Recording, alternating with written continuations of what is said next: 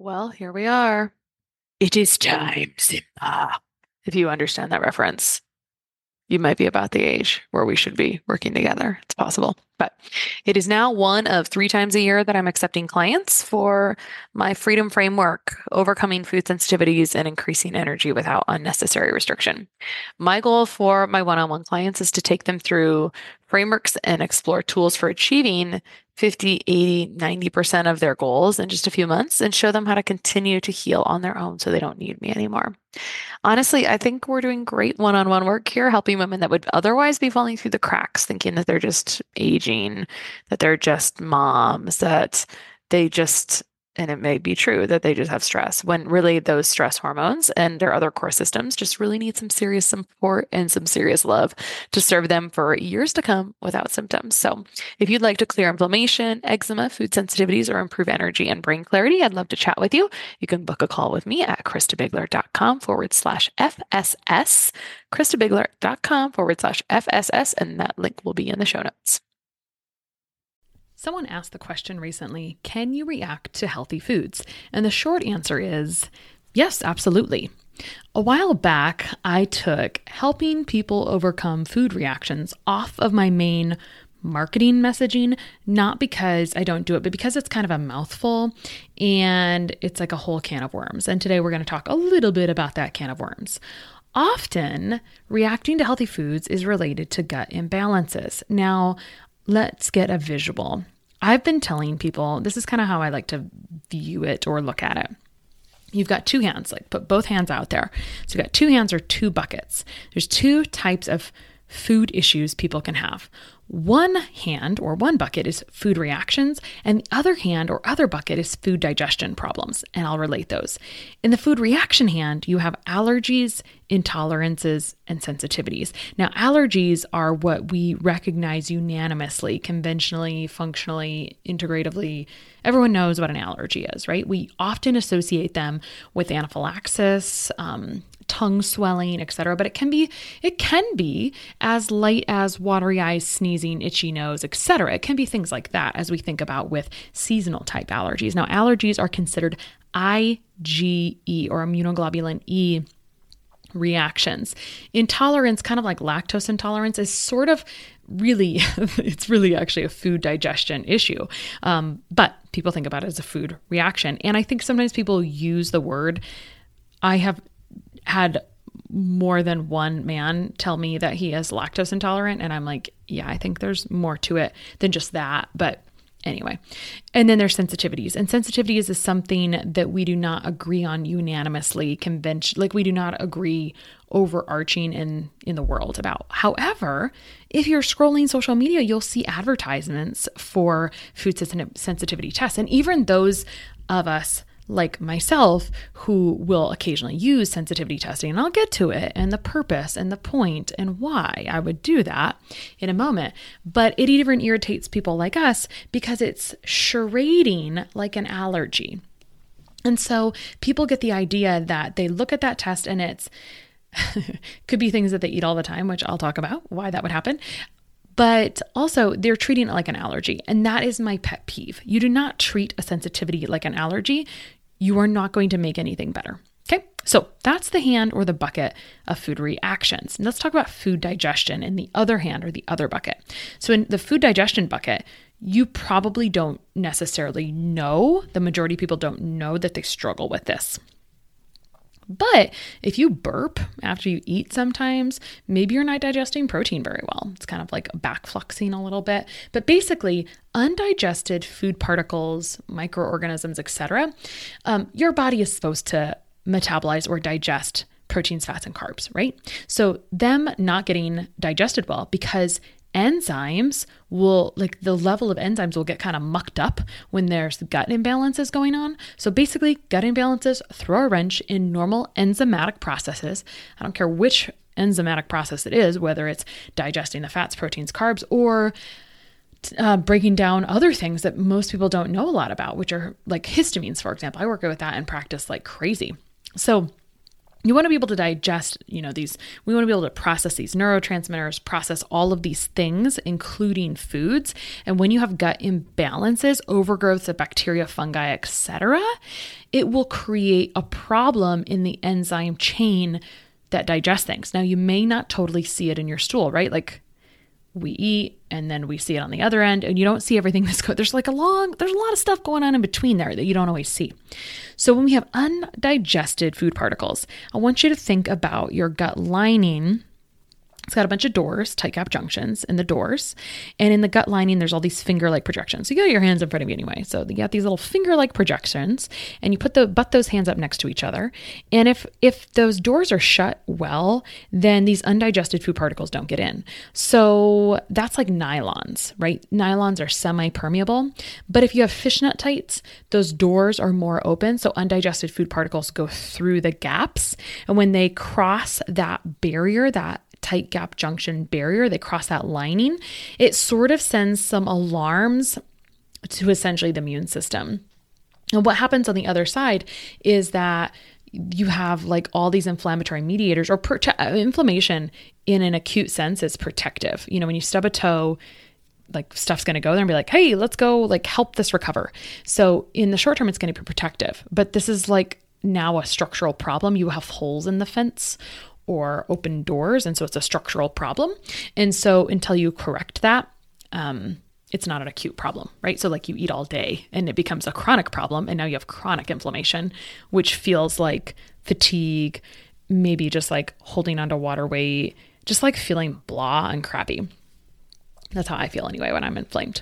So, we have undigested food particles crossing the doors or the membranes. So it's going through fishnet tights instead of nylons. You will create inflammatory responses from the immune system because the immune system is supposed to like process vitamin B and C and manganese and all these micronutrients. And when you've got these undigested food particles, it's like, I do not understand part of this apple. I do not recognize this avocado you are eating every day, but you eat it every single day. So then you it crosses the lining, these undigested food particles cross the lining every single day, and on the other side, over time, it just continues to throw inflammatory reactions at it. I call these Nerf bullets. And I've talked about this on another podcast as well, um, which you can listen to and get kind of a different angle of it. But basically, the immune system is going to shoot these Nerf guns at these foods. And so those bullets might be labeled IgM, IgG, T cells, all these different inflammatory cytokines or messengers. And so there's a compilation of Nerf bullets, all different colors. And for example, that one test that you keep seeing when you're scrolling on Instagram or Facebook is just IgG. And so it's just one color of Nerf bullet. So it's not the full situation. But why don't we turn the gut lining from nylons back into I'm sorry, from fishnet tights back into nylons, right? That would be nice because then you wouldn't have undigested food particles crossing the membrane. What if you improved digestion of the food in the first place? This is like a huge deal. top three, top three. You have to improve digestion. So, at the root of this, there's a lot of little things we could do, right? Like you can go Google how to fix gut permeability because now there's like thousands and thousands of articles on PubMed, which is our research repository on gut permeability or leaky gut. And we recognize this. Your doctor might even know about this, right? Like it's been in research long enough, it's mainstream. And it takes 17 years for something from to go from research to kind of mainstream. And so we know this is a thing, but we're missing another part. So one of the reasons you have this permeability there's a lot of reasons a lot of lifestyle reasons a lot of stress etc um, and then also gut imbalances now Unfortunately, I always say gut, this will be another whole topic for another day, but gut imbalances aren't as sexy because they don't really fit into like a one liner. And so it's these bacterial, fungal, etc. overgrowths that create problems in the enzyme chains or reactions. So until you fix the gut imbalances, you will continue to relapse, even if you are taking things that will heal your gut. That is my opinion. You may get some like relief after a couple of months from taking things that heal your gut, and so that's a good thing. But it is my opinion from experience that you need to fix those gut imbalances and that they can be rampant and that they run in your family. So, can you respond to healthy foods? I went off on my tangents. So, is this a permanent problem? I would like to think that it's not permanent. There are some people that respond better to addressing food reactions and food sensitivities than others. But is it due to just reducing inflammation overall or a reduction in so when we're when I'm doing an anti-inflammatory food protocol, I'm pretty much like doing something kind of dramatic. I'm just cleaning up everything. We're doing a whole food diet. So I think the people who respond best to a food sensitivity protocol are those that maybe have tried to do something whole food and they've had improvements, but not like all the way. So they think there must be some unaddressed things. For example, I have a woman who has a pretty unfortunate, um, unlucky autoimmune condition right now, and she's got a lot of it. The basis it's like very highly involved medically. Um, she's getting lab testing done a couple times a month, etc. And so, because it's essentially an inflammatory condition, we chose to do this infl- anti inflammatory protocol. Symptoms just got reduced, I think like 70% in a couple weeks. That kind of stuff is kind of fun and addicting, but I usually go forward and still work on gut stuff. I do, I always do. I never used to years ago, but now I've learned I go through and fix gut things anyway. So in her case, this is just the one I'm thinking of recently she was really reacting to cauliflower and avocado and they weren't necessarily things that and time will tell. We're not we're not to where we've like brought that back yet which is always the goal to not be reacting to food things long term. And i think i've gotten some other question i know i've gotten some other questions recently about how long does it take to see something start to work. I think you should start to see improvements in two weeks. If you're not you should probably reconsider what you're doing because you don't need to be hanging out on a um, in uh, elimination world, it's good to like clean up and eat a whole foods diet, but restrictions are a problem. We'll talk about in a minute. And then it takes six weeks for the immune system to calm down. So, and then there's things. Um, so anyway, is it do do people get better because of the inflammatory markers, like all of those Nerf bullets that are being shot. And so we've taken that away because we're doing the lowest inflammatory things at first. Or is it a reduction in all the extra stuff that's in our food that's not always in the ingredient label, right? Making us eat whole food. And I think it can be a combination of both. So more often, I get a lot more traction from gut testing to resolve food issues, but it depends on the pattern. If someone is reacting to a certain set of foods, which I know when people just tell me, like if it's oxalates or it's histamines or it's carbs or it's proteins and fats, I know it's an issue with digestion and gut imbalances because I know how those mechanisms work and I know what's going wrong. But it's so fun when people get a, a lot of symptom reduction out of their anti inflammatory food process or food journey um, that that should have some gut issues. And they do according to their test results, but they see the biggest changes in symptoms when doing an anti-inflammatory food protocol. So usually, I I've, I I course correct for this situation when I talk to someone in an intro call and make the best recommendation for their particular profile. So I would say also that autoimmune conditions respond more to food than some other people. Irritable bowel disease responds um, pretty well to food also. And in summary, I wouldn't stop at food for most people. I mean, I used to do that. Um, and if doing stuff with diet is helpful, yay. It is foundational. It literally feeds the microbiome. But if doing something with diet leads to more restriction and you continue to start to react to too many things, you're not addressing the root cause and please get help. I talked to someone this week who said, I think I know just enough to be dangerous. And I would say that that was the truth for her. If you're restricting healthy foods and reacting, there are broken mechanisms that should normally work on digesting and processing that particular food in the majority of cases. And restricting is going to make things worse long term if it's extremely extreme. Now, if you're doing a whole food diet and it's full of colors and variety, that's not restriction. But restricting down to a limited, limited, limited number of foods and restricting entire food groups can make things worse long term because you perpetuate nutrient deficiencies, which basically feels like breaking down slowly. And you tend to get eventually sometimes a little bit helpless and kind of like desperate, and it sucks.